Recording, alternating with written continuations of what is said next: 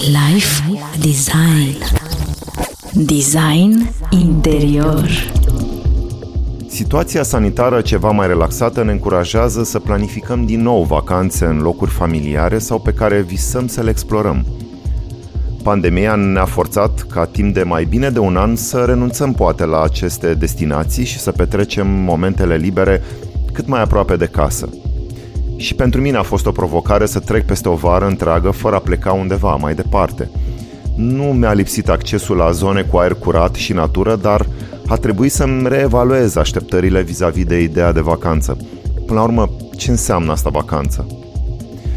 Este un concept relativ recent în istoria umanității. A apărut în ultimul secol odată cu ideea de job și program de lucru zilnic undeva într-un spațiu de birou sau într-o fabrică. Înainte oamenii nu aveau vacanțe, ci zile libere din când în când pentru a-și trage sufletul. Se deplasau rar pe distanțe mai lungi și atunci în general cu ceva treabă. Călătoriile de descoperire culturală erau exclusiv apanajul clasei bogate sau al artiștilor ce erau invitați să trăiască și să creeze în vastele locuințe ale nobilimii europene – Până la urmă, ce înseamnă vacanța pentru omul modern? De ce ne străduim atât de mult să o planificăm și de ce dedicăm un buget din ce în ce mai important acesteia? Nu ar fi poate mai simplu și mai economic să mergem undeva la țară, la aer curat și să petrecem două săptămâni într-un hamac?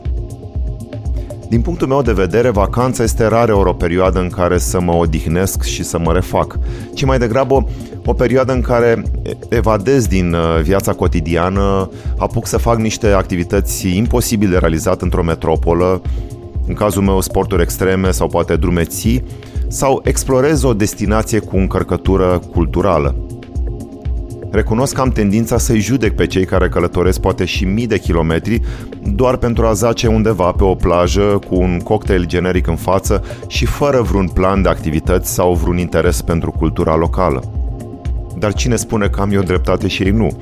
Poate ideea de a petrece astfel de momente într-o pensiune de la Breaza sau, nu știu, la Crișan nu este suficient pentru ei să se detașeze de presiunile și anxietățile zilnice.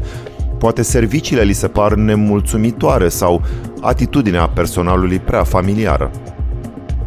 Cert este că prefer să mă gândesc mai des la motivația mea pentru a pleca în vacanță. Fiecare astfel de evadare are un impact asupra planetei pe care nu ar trebui să-l neglijăm. Și în plus, are un impact psihologic important. De ce simt nevoia să evadez? Este ceva în neregulă cu locul în care am decis să trăiesc și să muncesc? Cum îmi încarc bateriile atunci când schimb mai multe avioane și câteva paturi în decurs de 2-3 săptămâni? Cu ce emoții mă reîntorc acasă? Ce mai înseamnă de fapt acasă într-o epocă în care putem de fapt lucra și trăi oriunde ca într-un soi de sat global? Mai putem oare să ne adaptăm la ritmul de viață al bunicilor noștri după ce am gustat din cupa explorării? Ni s-ar mai potrivi acest stil de viață sau ca oameni moderni nu mai putem de fapt să trăim în acel ritm? Dacă este să mă uit retrospectiv la toate vacanțele mele, majoritatea au constat în călătorii de explorare. Rare ori am stat locului mai mult de câteva ore. Mi-am uh, deschis mintea și sufletul către culturi noi. Am ieșit deseori din uh, zona de confort în preajma unor oameni care nu vorbeau vreo limbă pe care să o stăpânesc și eu, sau în fața unui meniu cu preparate exotice.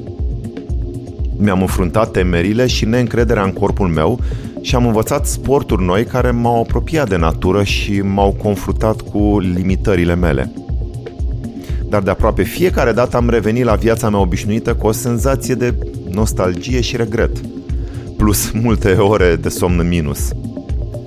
În ultimii ani am simțit că îmi doresc să-mi tihnească mai mult locurile în care călătoresc, să nu alerg permanent pentru a bifa diverse repere obligatoriu de văzut într-o regiune geografică sau oraș să mă îmbib de atmosfera locului și să contemplu simple scene de viață, de la atmosfera voioasă a unei piețe din Asia la felul în care se modifică lumina în valurile oceanului pe o plajă de la Atlantic. Dar asta înseamnă să sacrificăm ceva, să ratăm anumite experiențe. Sincer, m-am săturat să alerg, poate am obosit sau m-am maturizat. Nu mai ating nici comentariile prietenilor care mă privesc cu dezamăgire când le spun că nu am ajuns la un anume templu sau muzeu. Visez să merg într-o destinație suficient de mult timp încât să nu mă mai simt ca un turist, ci ca un soi de locuitor temporar. Să-mi creez rutine și să-mi permit să pierd timpul cu o cafea în față în vreme ce absorb atmosfera unei străduțe animate. Și poate încet încet să am senzația de acasă oriunde aș merge, căci până la urmă ce înseamnă acasă? Pentru mine este senzația aia de familiaritate, de conexiune cu energia unui loc. Da, recunosc, visez să trăiesc într-o vacanță permanentă. Să nu mă mai întorc niciodată, ci doar să revin acolo unde sufletul meu tânjește să o facă și să revăd acel loc cu o privire proaspătă, plină de curiozitate și încântare.